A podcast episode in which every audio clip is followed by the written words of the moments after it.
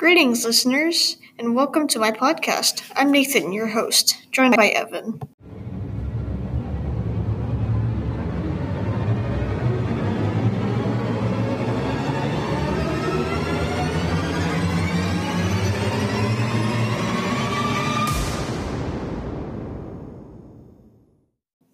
Hi, I'm Evan. Today, the two of us will be comparing and contrasting the two most popular gaming consoles, the Xbox and the PS4. Personally, I'm a supporter of the Xbox. It's fast, reliable, and it has a stable connection to the game, so I won't, it won't crash very often. Xbox also comes with a controller and a game, and it will still cost the same. Xbox may be more expensive, but it's worth the money.